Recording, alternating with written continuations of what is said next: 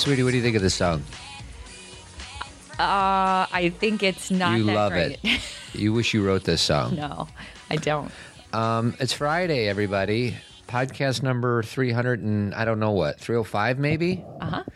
Um, so, welcome to Zen Parenting Radio. Um, we are doing something different because, Kathy, you and I own this business, so we don't have to answer to nobody. we don't have to have meetings other than when we're Between us. Yeah. So, we usually have interviews on Friday, and we're not doing that today. We've been getting inundated with some awesome questions from listeners. Yeah, let me say real quick that because of that, I'm sorry that we can't respond to all of them via email. Um, just because there's a lot. So this was Todd's idea um, to at least get to the majority of them or some of them. It's not We'll see how many we're going to get to. No, I mean this is all. This is our backlog. We have seven questions. Okay, good. And we're going to try to get through all of them. But sometimes you and I talk about one question for thirty minutes. Well, and there's a lot of a lot of times we get a question and it's similar to another question that somebody asked, and so we kind of blend them and combine them, and you know, universal principles are very beautiful because this doesn't it doesn't mean that everyone's story isn't important. It means that typically, if you see it from a certain perspective, you can it it helps the situation. So let me introduce the show. This is Zen Parenting Radio, Correct. A podcast for self-aware parenting. Yes. And this is, like I said, I think it's podcast 305, but who knows? Doesn't matter. what about feeling outstanding? And um, always remember our motto, which is the best predictor of a child's well-being is a parent's self-understanding. And why listen to Zen Parenting Radio? That's Why? because you feel outstanding. That's our tagline. Thank you, me. Actually, you came up with it. Well, you know, what? it was a blend. It was it was after we saw Tony Robbins. It was during. because he kept saying, "You guys can feel good, Right. But how about feeling outstanding?" Yeah, and it sounds cheesy, but it's the truth. It, and we, Todd and I looked at each other. We're like, "Yeah, why are we so fine with feeling good?" It's feel outstanding radio, even though this isn't radio, it's a podcast. Same difference. So here's um, I, I did little titles for each question. So I'm going to go through each title just to give people a preview of what we're going to talk about. Okay. Number one, chakras slash tod, tod, toddlerville. You know, What? this woman has a toddler, Okay, so toddlerville. okay. I thought you were talking about yourself. You were saying Todd. No, no, not me. Number two, step parents. Okay. And an eight year old with a huge personality. Okay, Number three, preschool drop off. okay, Number four, spanking. okay, Number five, two year old son tantrums. okay, Number six, top 10 books. Okay. I can do that. Last but not least, divorce and a new baby. All right, so we're done. So we're, we don't know if we're going to get to all of them. No, And I if we so. don't, then sorry, we'll get it to you next time. And then we also want to do that Facebook Live thing sometime soon. I know that was fun. yes. That that two minutes of time was fun. It's a great two minutes. All right, so here it is. Number one, uh, Chakras Toddlerville. This is from, I don't know if I'm allowed to say who it's from. So I was wondering if you have any archive shows about chakras as it relates to parenting, pi- particularly the toddler years. Also, I use the language like Kathy says. What's going on here? Do you use that language, sweetie? Um, yeah. I mean, something to that effect. I think what she's saying is she asks the question rather than assumes. When talking with older children, but as my baby will be entering toddlerville soon and finding her voice and the boundaries of the world, for example, what if what happens if I run into traffic? I'm wondering how you converse in that way with a not totally rational little person. Sure, you explain why things are unsafe, but often they want to know what will actually happen if they do it. Uh, any archive shows, recommendations. So there's really two questions in this Yeah, one I'm question. curious about the sh- what about the chakras? she i think she's interested in chakras and there's probably a lot of people listening that don't have any clue what a chakra is Okay, well, a chakra is an energy center in the body, and it's not something you can see visually, but it's something that you can understand by the way our body flows and works. Um, I there's a lot of um, you know when you're talking about Western medicine and the medical model, they don't often incorporate chakras into their healing system, but it, that's changing a lot. There's a lot of understanding of how the energy flow in the body helps healing and helps us process trauma and old feelings, and how uh, an understanding of energy flow and what our chakras are can actually help us help us to heal ourselves. okay Okay. Any resources? Um, yeah, I was actually going to. Um, I did not know this question was coming, but I Yeah, have a I, book. I read through all the questions and study them don't. with precision. So why don't we do this? Will you do me a favor? Because I have a, a book upstairs, and it's called. Um, gosh, what is her name? It's like Eastern Body, Western Mind. oh yeah, I know that one. it's Uh, it- the big blue It's one. the big blue one that I, I've always used for Yeah. 10, 20 years. Yeah. So look that up, who the author is. Why Um, don't you help this woman with the whole toddler thing? What if she, you know, you know the what happens if I run into traffic? Did right. you catch that? Yes. And basically, what her toddler is saying is, why should I feel unsafe? Yeah. And why are you worried? Yeah. And the, the way that I try and talk to little kids about things like that is just to be really literal with them. I don't mean literal, like tell them they're going to get hit by a car and hurt, but say, it's it's our responsibility to take care of our body, and we don't want to put our body in front of moving cars.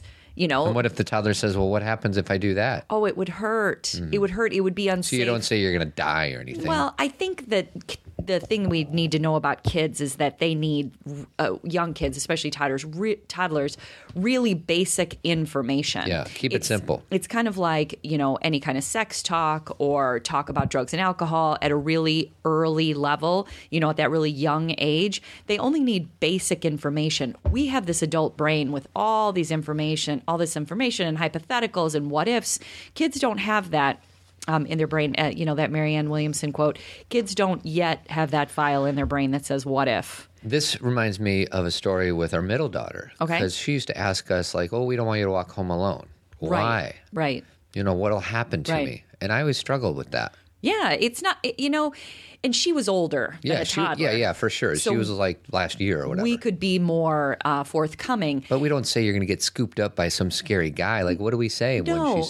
Yeah, we. I think that the thing we say to our kids is it's not about that le- that um, situation that could happen. That's one percent. It's just about taking responsibility for yourself and doing everything you can to be wise and protected and surrounded by people who care about you. Because the more you can do that, the more you're thoughtful about these things, the less things you have to worry about. Right. So we kind of take it the other way rather than.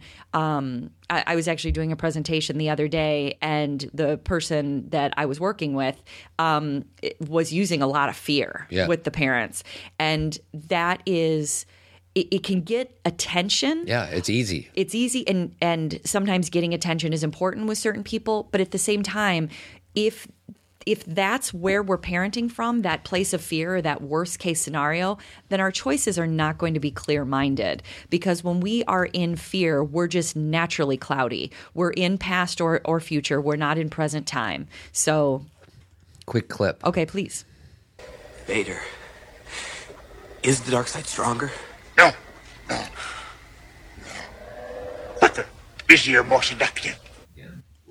Quicker, easier, more seductive, I know sweetie. it's hard to hear Yoda like that. Quicker, easier, more seductive. Do you know I remember seeing that movie when I was really young and not always understanding what Yoda was saying? And I don't mean not getting the gist of it. I mean I literally couldn't understand his words. yeah, yeah, yeah. It's, Because uh, he was a puppet. he's so not good at enunciating. Thanks a lot, Frank Oz. I know, even though he is has the most the most wise opinion of the whole movie, and sometimes I'd be like, Yeah. I'd have my ear like, what's he saying? Right. But what is what he's saying about you so know you're you're working with somebody, and they went the fear route. the fear route, right? And that again gets attention, Yeah. and you, and everyone's like, oh, then what do we do? And and interestingly, my opinion is release some of that fear, Yeah. because. Let's look at it from a different perspective. Let's set up your child instead of to walk home in this fear based thinking Yeah. to have them look around and recognize how they feel safe and how they can stay safe. Not it, do- and this is really hard to talk about because again, I see it visually in my head, but instead of taking the lowest common denominator, give them the highest common denominator. Like tell them, hey, when you're walking home, you know, what houses do you know? Like where do your friends live? And, you know, who do you recognize and who do you see? And, you know, just keep those people in mind. When you walk home, keep your head up. You know, look around, notice the flowers. These are you know, I'm not trying to trick my child when I'm saying this. These Because are actually all good true, things. right. But what I'm trying to have her be is aware of where she is rather than afraid Yeah. of where she lives. Right. It's like be aware and and also um, give them. This is kind of a deeper thing. But one thing, you know, I talk to my girls about things, you know, situations that can be in the 1%. Um, you know, kidnappings, that kind of thing, stranger danger stuff. Of course, these are things we talk about. Um, but what I try and do is empower them with girls, you would know to if somebody said this, you know, come with me. You know in your gut when things are not right. Yeah. You know, and you have permission to say to an adult, no, Right. if you are afraid. Because a lot of parents say, "Oh, you got to respect adults," and you know that's a very misguided message. It can be, you know, and it kind of goes back to those really early days. Like, um, we've always been very thoughtful with our children. Like, you know, when adults that they don't know want to hug them or kiss them, even their grandparents sometimes, we've always been very thoughtful. We don't have any experience with that. We've always been very thoughtful about, of course, you're respectful and kind. You, kindness is just a staple. Right. It's not that you can be a little brat and say, you know, Right. I mean, they would sometimes when they were really little, but it's you can be kind, but there are other options. You can high five, you can shake hands. Yeah. You can, you don't We've encouraged a lot of high fiving with grandchildren to grandparents. we have. I mean, because, and they, on their own accord, as they've gotten older, have been able to hug everybody. yeah, because they're because older they now. chose it. But when they're three years old and they only see their grandma or grandpa twice a year, they don't they don't have a connection with this person. But yet we as parents say, "No, this is your grandparent." What does that mean? That doesn't mean, Doesn't mean anything, to anything these to kids. They just know it's some person that shows up every now and again. And really, what we're focused on is we want to make the grandparent, uh, grandparent feel better about their role rather than help the grandparent and the kid develop a relationship over time. Right. We don't need to pretend something exists before it does. Right. I mean, that's not truthful in itself. And so, this is this can be difficult because I know generationally speaking, not all grandparents are on board. They just want to love and and, and hug their Right. grandkids because they love them. Yeah. Like they're coming from only a heart centered place. But help them understand that the way you're going to connect with you know with this kid is by giving them space Yeah. is by not needing so much from them Right. like have the love in you and offer it but don't demand it from them Right. So I went totally off the rails. Yeah, you did. Okay, so the the whole thing about the toddlerhood, I think we kind of um, Do you want to know what the name of the book is? Yes. Uh, Eastern Body, Western Mind, Psychology, and the Chakra System as a Path to the Self, written by, I can't pronounce her name, A N O D E A, Anodie uh-huh. Judith. Mm-hmm. So that's a good resource. So I think it's Enodia. Anodie. Is it D E A? Yeah. I think it's Enodia. No, Anodie. um, by the way, regarding these questions, Uh-huh. um, I summarized them because a lot of them were longer Right. for the sake of time. So if you hear your question and you're like, oh, that's not exactly what I wrote, it's because we're trying to leverage our time a little And bit. And we're trying to blend yes. questions. Actually, I'm not doing any blending at this show. Well, this um, this book that Todd referred to, uh, Eastern uh, Eastern Body, Western Mind, is that what it's called? Yep. Western um, is really a wonderful, I think, description of the chakras. Also, um, uh, anatomy. Carolyn Myss, uh, Anatomy of the Soul, I think it's called. Look up Carolyn Myss. How do you, oh, there it is. M Y S S. Anatomy of the Spirit. Um, Anatomy of the Spirit. That book is really good in the explanation of chakras too. And you guys, I know that sometimes for some of you, it's like chakras. What's that? Look at it and read about it, and you won't think it's so crazy. Yeah. Like I was just in a, um, I just finished yoga right before I came here, and when I'm done with yoga, I tend to have this thing where I lay down and the top of my head tingles. Right. There's other times that that happens too. It's not just a yoga thing, you know, just so I'm not blending those two as, you know, it can be, you can have head tingles for other reasons. But when you understand what's going on at the top of your head as far as energy flow, it's, you start to understand why you have head tingles. do you know there's something special about the top of your head, sweetie? My head? Yeah. Yes, I know. Your skull didn't close up all the way. I know. So like there's this big divot. Like if you were bald, you'd have a big divot in your head. know. And I don't know how you felt about that as a child, but somehow we kind of understood or appreciated the fact that you're open to the Yeah. sky. Yeah. You know? I do. It, it's like something as a kid I was embarrassed about. Yeah. Um, and you can't see it. It's just you can feel it at the top of my head. It's wide open. And then now I'm like, oh, that's I could feel it when I'm massaging your head because you have a headache. yeah. The divot. So 15 minutes, one question. Yikes. Okay, let's go. Um. All right, but I want to do the drum roll because it's going to help me produce the show. Okay. Number two. Um, Katerina says, Okay. "Do you have anything relating to parenting when remarried? It's a tricky journey, and I'm looking for insights into how to get your groove as parents. One of which may not have parenting experience. I'm also looking for guidance on helping an eight-year-old with a huge personality learn some self-control when it comes to being vocal or bossy, as her teacher calls it. Any pod- podcasts that might help either of these two topics? Question mark."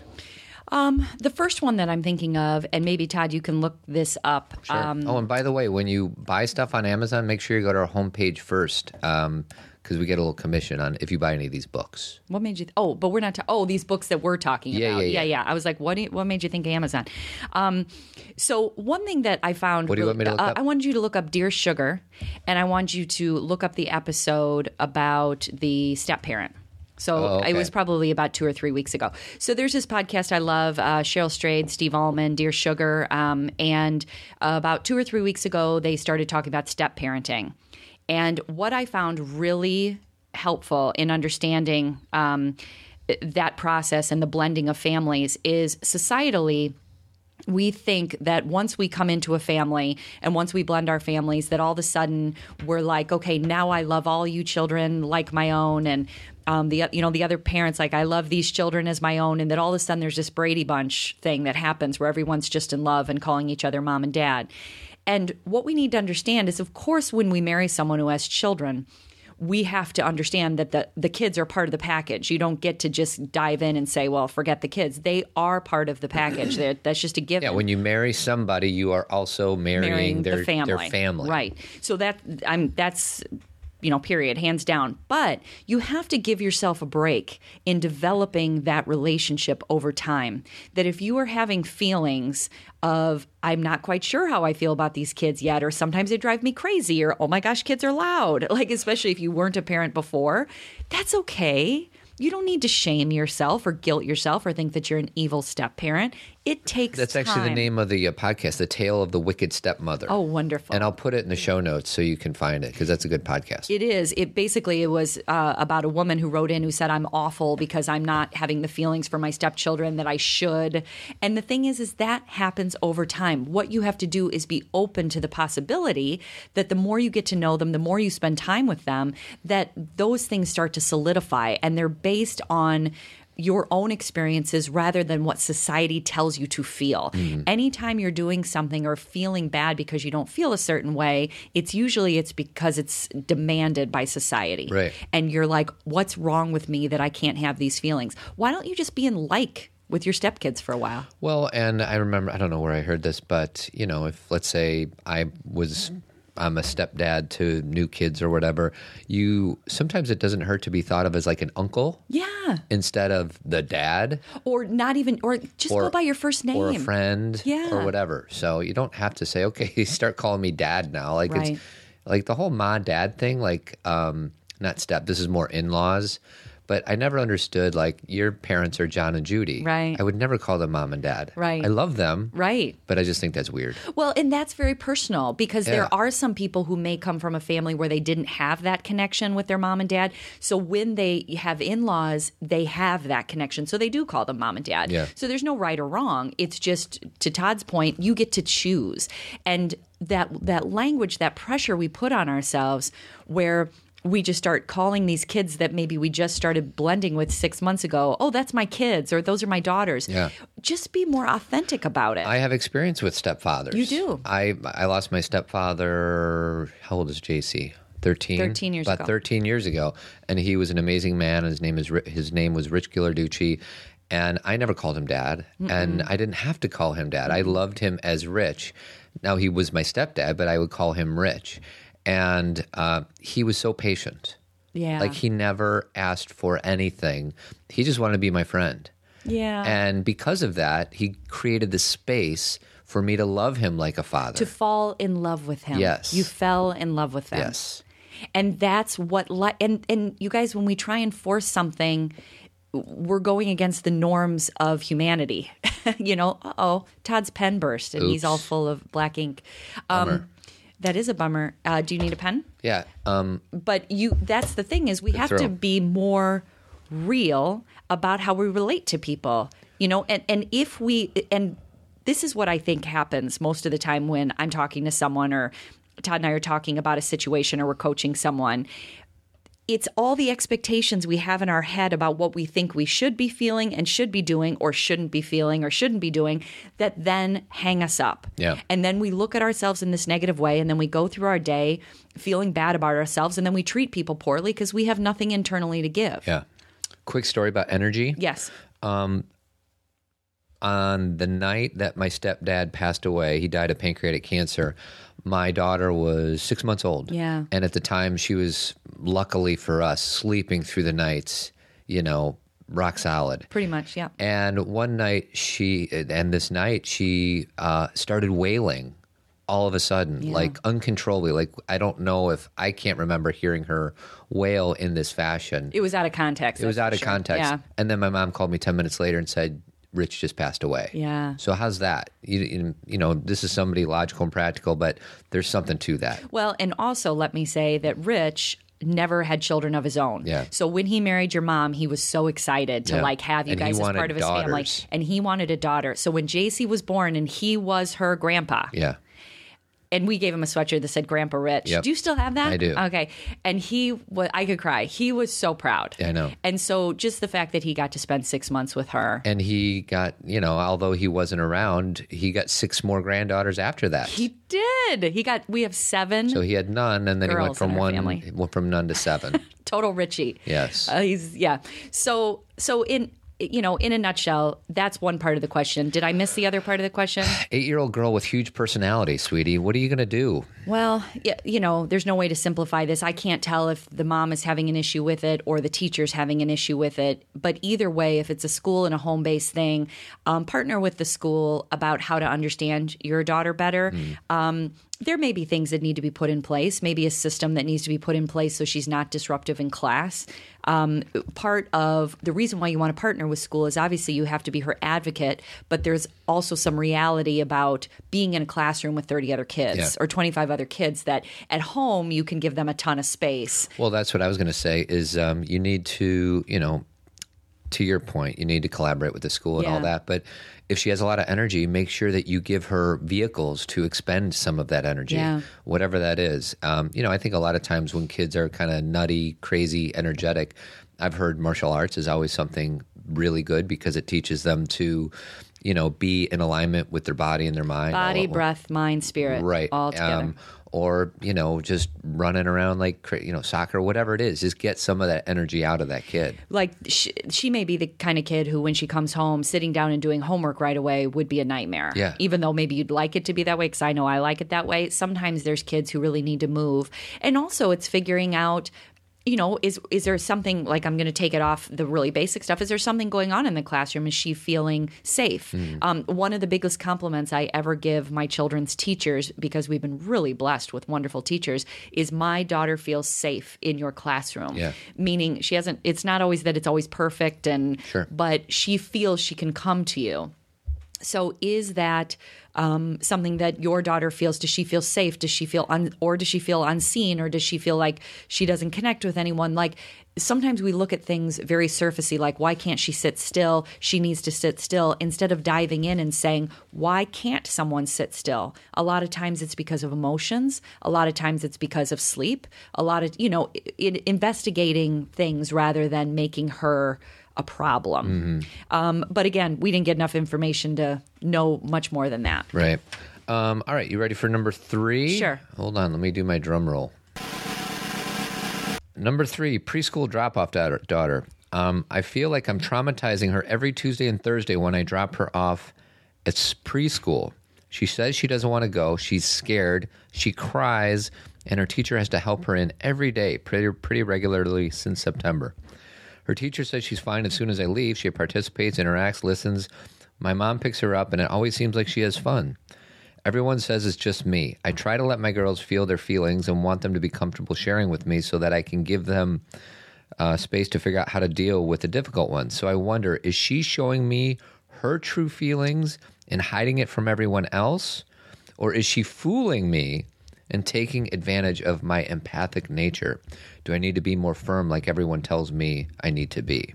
So many questions. I do have a lot of anxiety myself, and of course, I feel like I'm damaging my kids all the Oh, time. I, I'm sorry that I know that how you feel, and you're not alone. Um, when we carry our own anxiety and we start to become self aware, we recognize how that can be really contagious. But don't don't shame yourself. The more you can just see it and understand it, the more you'll be able to um, to you know let yourself off the hook a little bit Right.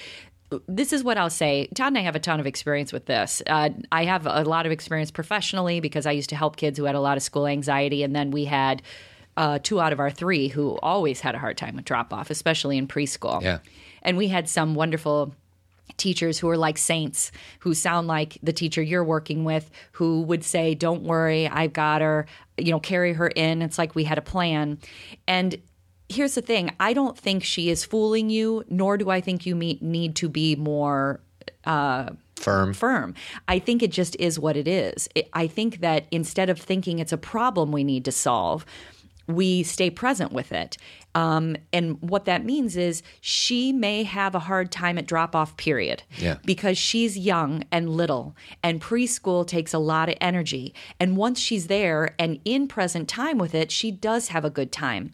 But sometimes leaving the house and knowing she's going to be away from you all day is hard. And she has every right to feel that sense of now she has a sense of future. You know, like, okay, I've got to be at school. Like, you know, um, Skylar always used to say in first grade, seven hours. Yeah, you know, right. they start to they start to instead of be in present time, they their brain develops in such a way where they start to recognize how long they're away from you. So instead of thinking you need to change or that it's your fault or that other people are right or you're wrong or anything, just acknowledge it with her. I understand you're sad and we're going to get you in safely and that teacher is going to help you and I'm with you all day in your heart and maybe if she eats lunch there, make sure you have a note in her lunch saying thinking about you right now. Maybe have her take a picture of you with her to preschool. Um, Todd, sometimes the girls used to wear my shirt or my necklace Oh, yeah, I remember to that. Um, I would always I would always ask the teacher if they could have pictures, you know, in their desk or pictures somewhere in their backpack where they could look at us if they needed to. Like instead of thinking there's like a simple solution, talk to her about how can we because she can't not go to preschool because it sounds like you're working Yeah. grandma's picking her up. Correct. So that's not an option. So instead of saying, oh, am I traumatizing her? She shouldn't be going to preschool. Instead, say to yourself, how can we do this together so this is the best experience it can be? and you know off and and when she, when you pick her up at the end of the day or you see her ask her say how was it this you know at drop off you know when you were sad? You know how long did it take till you felt a little better? Okay well i was sending like don't i don't want i don't like saying don't do this but try not to make her feel bad about having those feelings. Right. because the more she knows she can have them the less she'll need to demonstrate them Right. does that make sense It does. because then she knows you know how she feels. Um, and this too shall pass.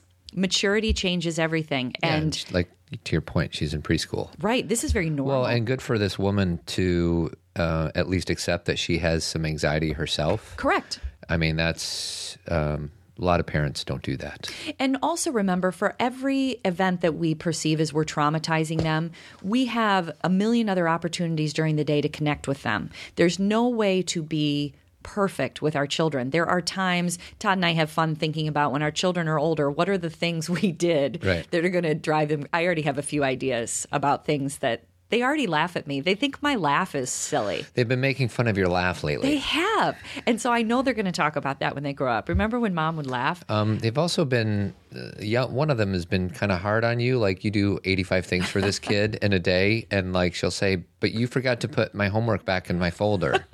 And I'd be like, dude, back off.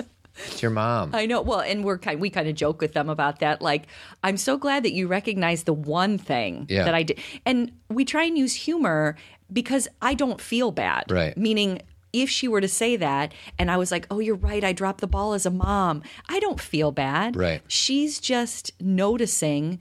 She wants to know how much she's cared about, and what I'm trying to help her understand is, don't look for the ways you're not. Right. Notice the ways you are. Right. And instead of making her feel bad and shaming her, use humor.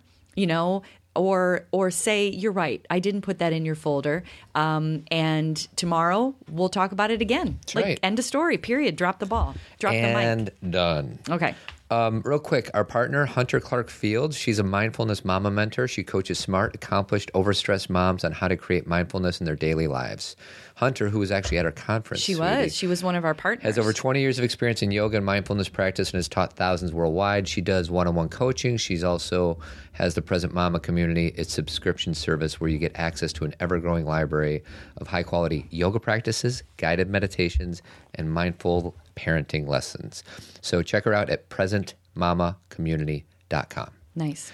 All right, spanking, number 4. The first thing is we've done four different shows on spanking. Okay. Um, and I'm just going to give this as a resource. If you guys, one thing, if you ever are interested in a specific topic, you can go to our website, and in the upper right hand corner, there's a magnifying glass, like a search box. It doesn't say search, it's just a magnifying glass. And if you click on that and say spanking, these four will show up. So it's kind of a tool for you guys all to, you know, if you wanted to here are episodes where we how to talk to your kids about sex just type in sex or whatever. So these are the four that come up zenparentingradio.com slash 208 193 74 and 299 if you enter those into your um, browser or whatever those shows will come up or you can just search it out. So this guy named nick he says, Hello there. I read this article and I want to bring it to your attention. Will you talk about it or at least mention it? So he doesn't really have a question. He just wants us to know about it. So I pulled this and we'll have this in the show notes. So this isn't as much of a question as it's a resource. Okay. Um, there's a new study that just came out um, from the University of Texas and the University of Michigan that the more children are spanked, the more likely they are to defy their parents and to experience increased antisocial behavior, aggression, mental health problems, cognitive, cognitive difficulties, according to a new meta analysis of 50 years of research on spanking. Mm-hmm. The study published in this month's Journal of Family Psychology looks at five decades of research involving over 160,000 children. The researchers say it's the most complete analysis to date of the outcomes associated with spanking and more specific to the effects of spanking alone than previous papers. Okay. Um, so obviously this is something that you and I have been teaching for a long time, mm-hmm. but it's just nice when research backs up what we have kind of felt for a long time. And I think everybody has. I mean, and I and I'm not trying to be simplistic when I say that, but nobody there are certain things that in our gut we know that we might be creating more of a problem than less of a problem. The reason that we feel attached to spanking is because it's from our history, Yep. it's from the generation before us and the generation before that. And so we're like, well, I want to be raised the way that I was raised. It worked for me, it helped me. When really, it has a lot of connotations, it has a lot of um, consequences that we would never we're not trying to create that we're unaware that we are contributing to Well, and I will probably speak about it more directly than you will.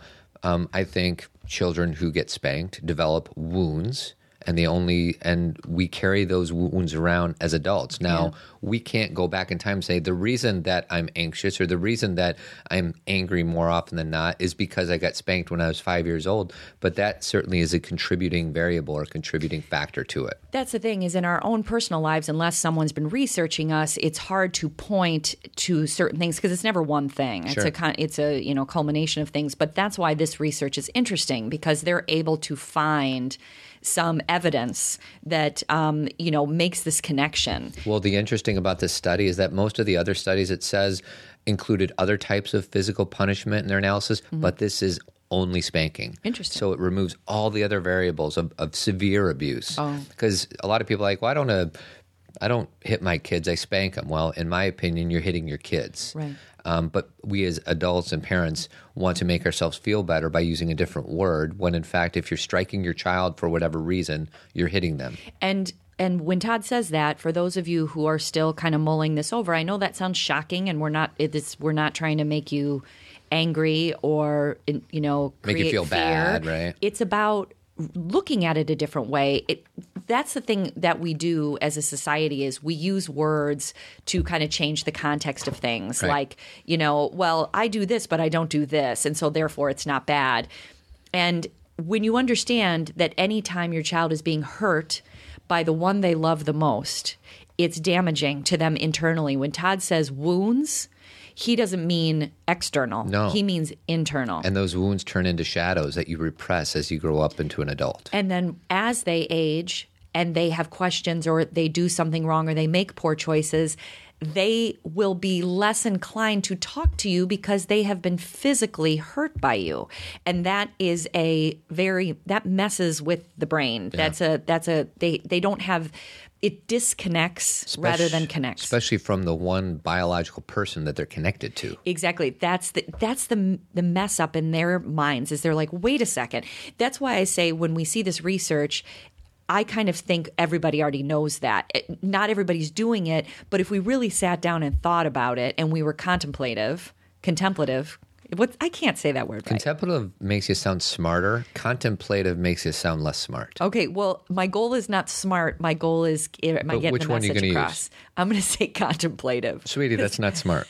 contemplative. There you go. Um, if you think about it, you will you'll recognize how you feel. It feels awful. You feel disconnected. How do they feel? They're either feeling so weak and defeated, or they're feeling defiant and angry. When you say they, are you talking about the parent or the, the kid? child. Ah. So you feel awful, you're angry, you're taking out your anger, and then your child is left either in a puddle on the floor or so angry and defiant that they they can't even reach Yeah. their themselves anymore. Yeah. So it's I know for those of you who are like, yeah, but it works. It's a momentary change in their behavior, but over the long haul, it does nothing but harm. the cost does not outweigh the benefits of meeting the needs of the immediate situation. Yeah. All right. Uh, number five.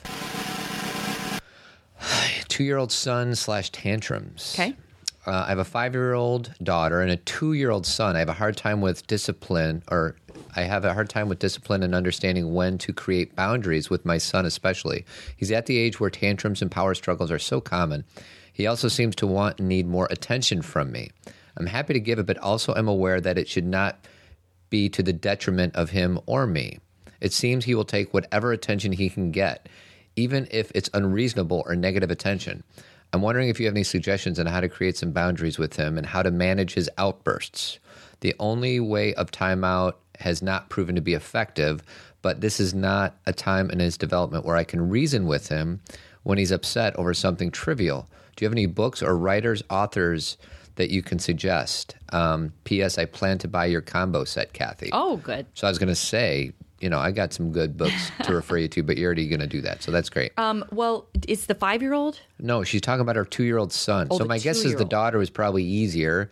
And now this this boy who's got a lot of energy Yeah. um, that she never mama. experienced with uh, his her five year old daughter. Like this is new information. This is new territory for her. So I'm sure that she is struggling. Obviously, she is. Otherwise, she wouldn't be writing in. So, what are your thoughts? Well, I would say that, um, again, similar to the preschool question from before, it's very typical for a two year old to be very connected to mama, boy or, or girl. This doesn't have to be gender specific.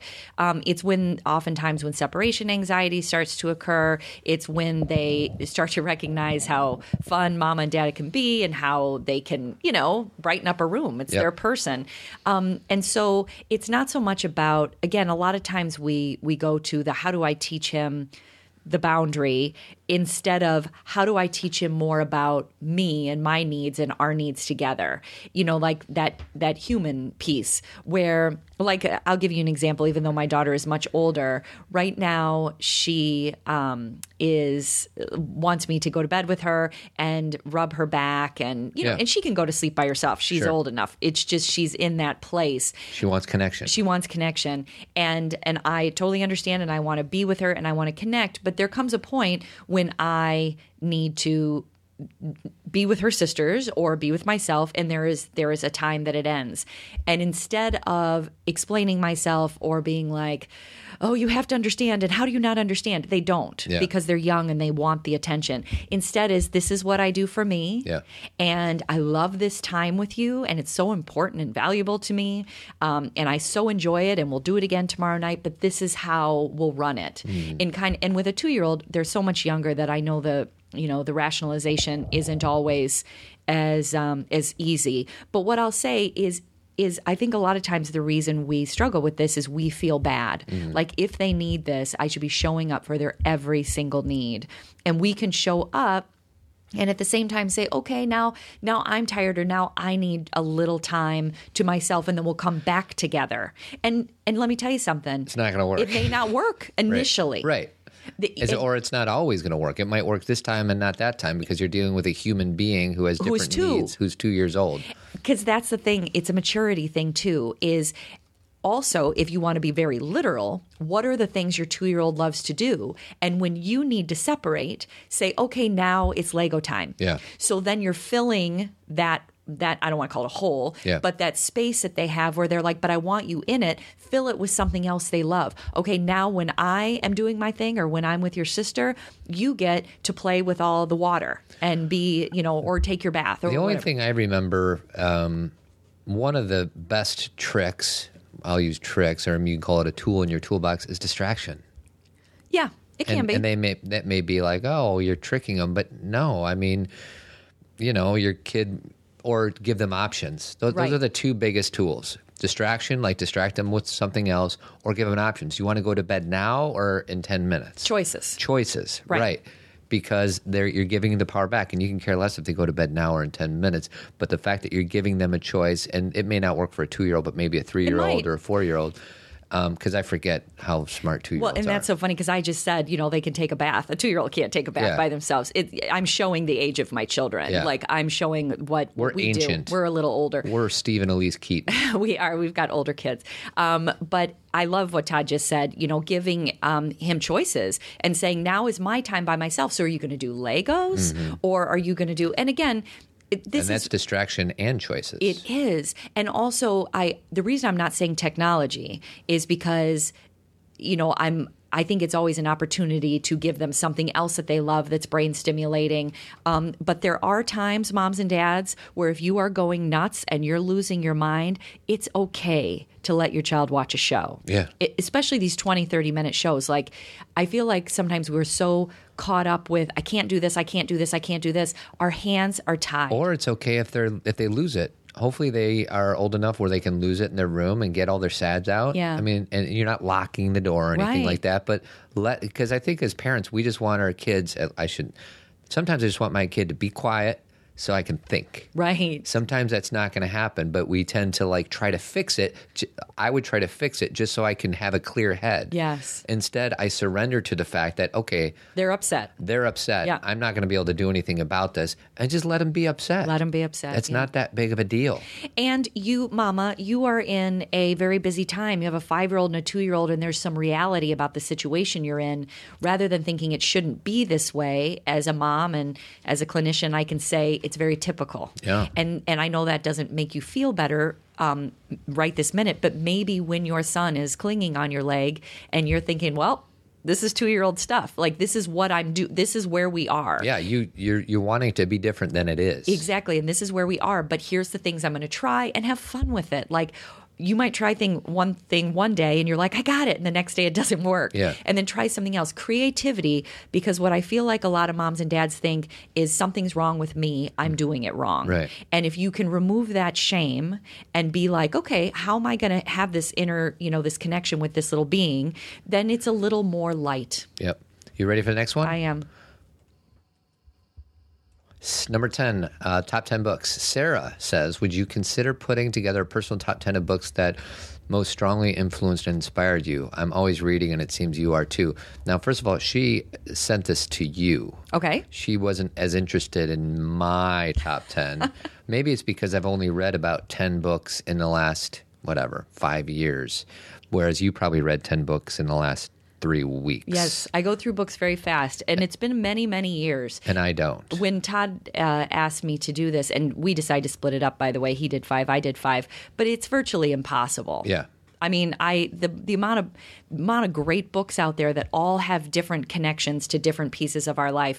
But I, I tried to do my best. Right. Um, so, You do go want- first. Do you have yours written down? No, you have them. I thought I'm gonna rip it off just so you can announce your own. I told Todd yesterday what they are. yeah, and you're like, I'm gonna. Can I say this because I I want to feel proud of a success? Um, I found out at the beginning of this. Actually, I found out a couple weeks ago that my most recent book won a Nautilus Book Award. Yay, sweetie! I know. I was very excited about that.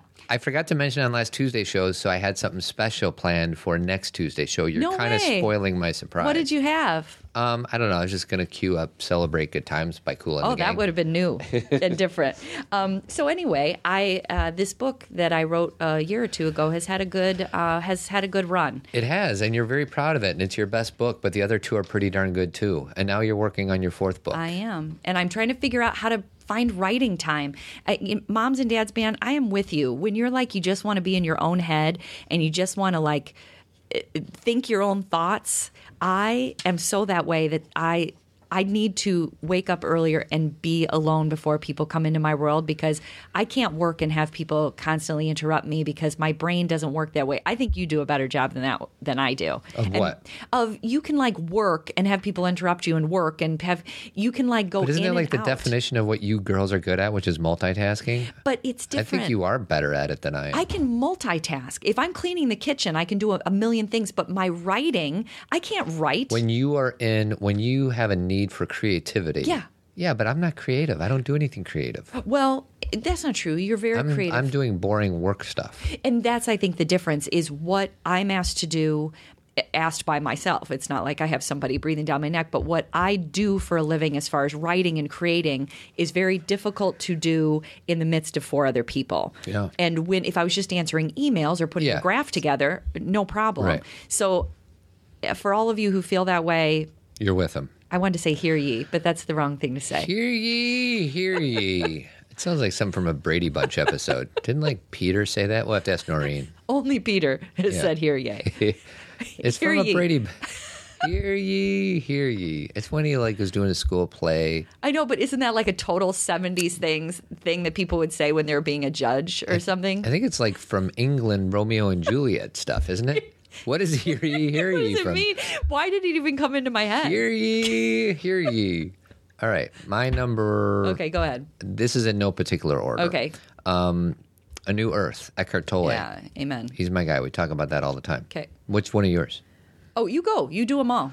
Uh, the next one, 10% Happier by Dan Harris. One And of the, I'm interested that you chose that one. because it was like the easiest book I've ever read. Like I flew through it. It Ah. Was so good. Is it because he added like all the things about It was- CBS and it was more AB interesting? ABC. Sorry. Yeah, it wasn't necessarily the most inspirational book, but I was really, really interested. Actually, I should put uh, um, Summit Lake down there too.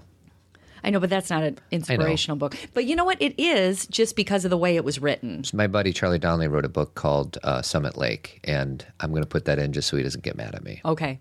Um, 10% Happier by Dan uh, Harris. The Alchemist by Paulo Coelho. Mm-hmm. And I'm starting to read that with um, my daughter. I hopefully. What? How do you think she likes it so far? Well, we just read like the first three paragraphs Okay. last night She's a reader, man. because we're reading Wonder. yeah, that's so We're good. almost done with that. So, um, Untethered Soul by Michael Singer, which Mm-hmm. is one of my all time faves. And then last but not least, The Deepest Acceptance Radical Awakening in an Ordinary Life, Jeff Foster. One of these days, I'm going to go to one of his workshops. He's from England, but he comes to Denver and stuff like that. Yeah, he does. So um, those are my five.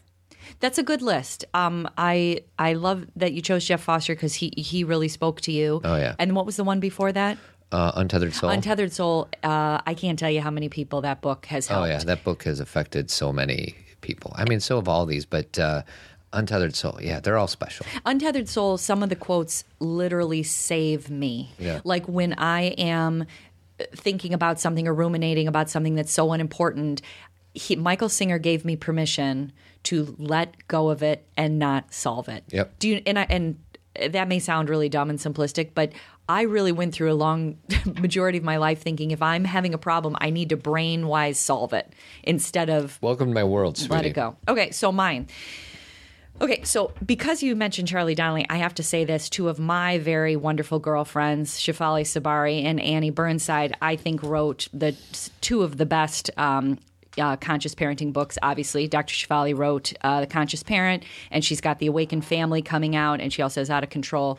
And um, Annie Burnside wrote Soul to Soul, Soul to Soul Parenting, and um, From Role to Soul. They're two of my good friends, and I would never leave them out of the list. In addition to In those, addition to those two, though, um, my absolute favorite book of all time is Gift from the Sea who wrote that? uh, Anne Morrow Lindbergh. I read it. I actually didn't read it this year in Florida, but I usually read it every year. And it's a book that was written so many years ago, and it holds up. And she's one of my uh, role models. Um, maybe that's not the right word. She is one of my the people that I look up to because she understood self awareness and self care before anyone had language for it. yeah, it's like written in the 50s, right? Correct. She's Charles Lindbergh's wife, the aviator's wife. If Yeah. you guys have read it, this is Anne Morrow Lindbergh's, for pretty much what I call her self help book. Yeah. And it's so beautifully written that I've always wanted to write something like it. And I finally had to let that go because I will never write something like it. I had to say, write your own thing, Kathy. Okay.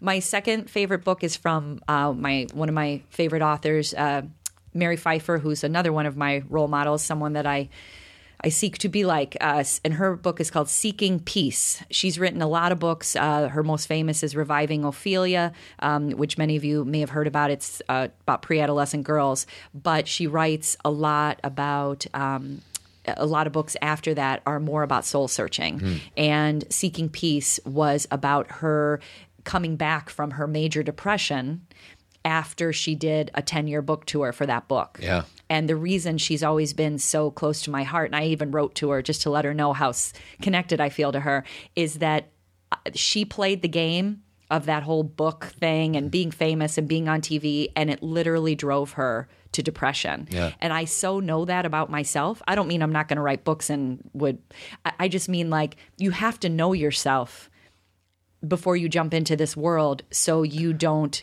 deplete yourself I think what you're trying to say is you have to check yourself before you wreck yourself. before you're. That's true. That's exactly what that means, isn't it? Yes.